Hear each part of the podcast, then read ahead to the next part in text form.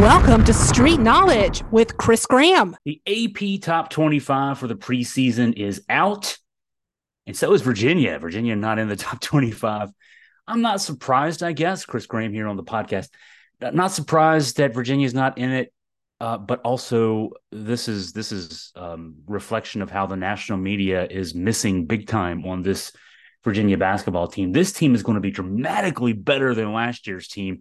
And for context on what that means, what I'm saying there, last year's team spent half the season ranked in the top 10, and I'm just kind of guessing there. I think it was more than half the season ranked in the top 10, was ranked as high as number two, got a number four overall national seed in the NCAA tournament.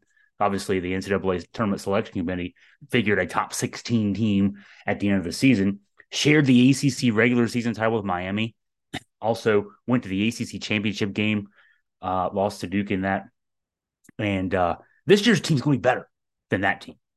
And and this Virginia team, not in the top 25. In fact, not even close. I think they were sixth or seventh in the others receiving votes. Duke, of course, is number two because Duke is Duke. Uh, North Carolina, number 19, didn't even make the NCAA tournament a year ago. Lost his leading scorer, Caleb Love. They're trying to claim addition by subtraction there.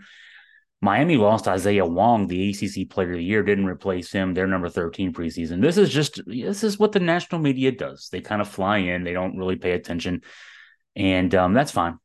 The national media narrative about Virginia was formed in the um, immediate aftermath of that last second loss to Furman down in Orlando. It doesn't feel like it's been that long since I was there, but it was just about seven months ago um, that that three pointer went in from about 30 feet. Oh, God, I still can't forget that. I'm sure you can't either. Um, then the program going into the offseason, which was already set to lose, Virginia was already set to lose Kihei Clark, Jayden Gardner, Ben Vander Plas, and, and then Armaan Franklin decided to forego his last year of eligibility.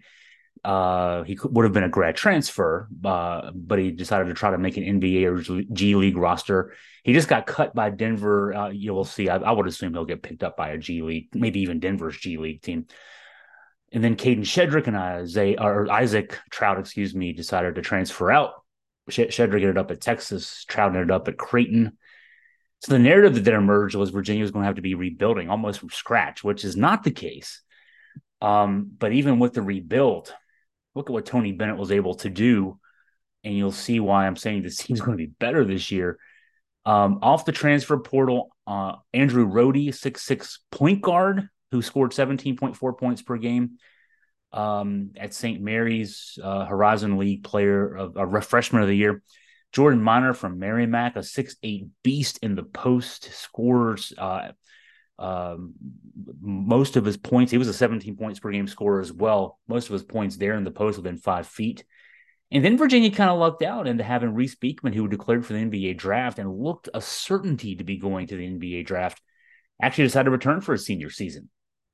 So you throw in Dante Harris, who already had transferred in from Georgetown, had to sit out last year because of transfer rules. He's a good, good comparison skill set wise to Clark. I think he, I mean, Kihei Clark has lots of UVA records. Um, he won a national championship as a freshman with that great team in 2019. Dante Harris may be an improvement on Clark. Uh, you know, and we'll see. You know, that, that's a big that's a big uh, hill to climb, but he may actually be an improvement on Clark. I don't know if you'll see the improved numbers. I don't think he'll play quite as much as Clark, certainly this coming year um, with Beekman back. Uh, but in the last couple of years of Harris, I think you'll see that he'll he'll put up some pretty good numbers. Um, there's a one year transfer in Oklahoma, six nine uh, floor spacer, Jake Groves. I think he's an improvement on Ben Vander Plas. Honestly, he's a he's a really good shooter from the outside, a good rebounder, a little sturdier. Um, you've got incoming freshman Elijah Gertrude, who's just a, a fantastic athlete, great high school prep player, four star recruit, one of the best top recruits that Tony Bennett's ever gotten.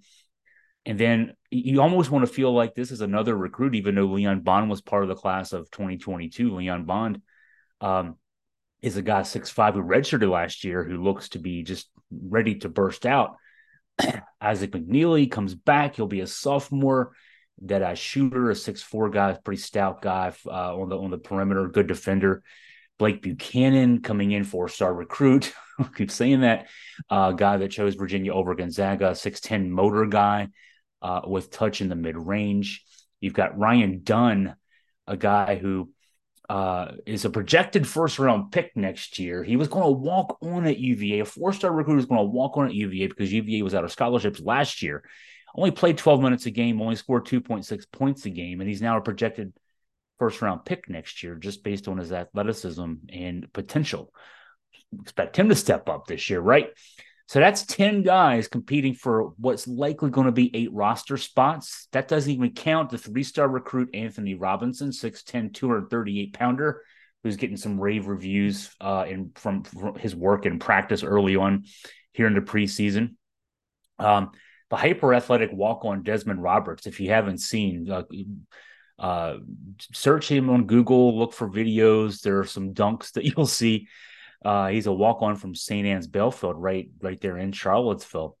Um, you know, I'm not saying that just because he can do these fantastic dunks that he's going to get playing time, but he's he's certainly a, a really good practice player, if nothing else. And then there's Taine Murray, six five guard, will be a junior this year.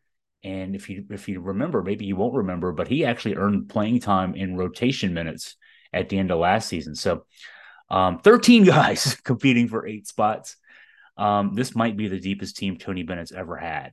And uh, certainly the most athletic he's had since that 2019 championship team.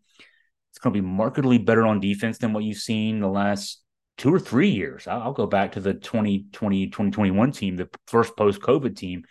Wasn't very good defensively for Virginia standards. It was still a top 10% team nationally, but not what Tony Bennett um, standards would would uh, make you expect, right? Um, I think this team will be better. It's more athletic, and and and you know you got guys who can move, and you got a lot of guys too, so that you know you don't have to kind of lay off to worry about foul trouble, that kind of thing. I think it'll be better on offense too, better perimeter shooting. Uh, the, the the guards can get in the lane. You got a guy in the post and in, in, in um, Minor who can uh, score in the post, which will be helpful when the shots aren't falling from the outside. So there's just there's so much about this team that I like. Um, but the writers who come up with polls, they only look at, uh, well, they lost to Furman. You know, they lost all those guys from last year. They're not going to be better.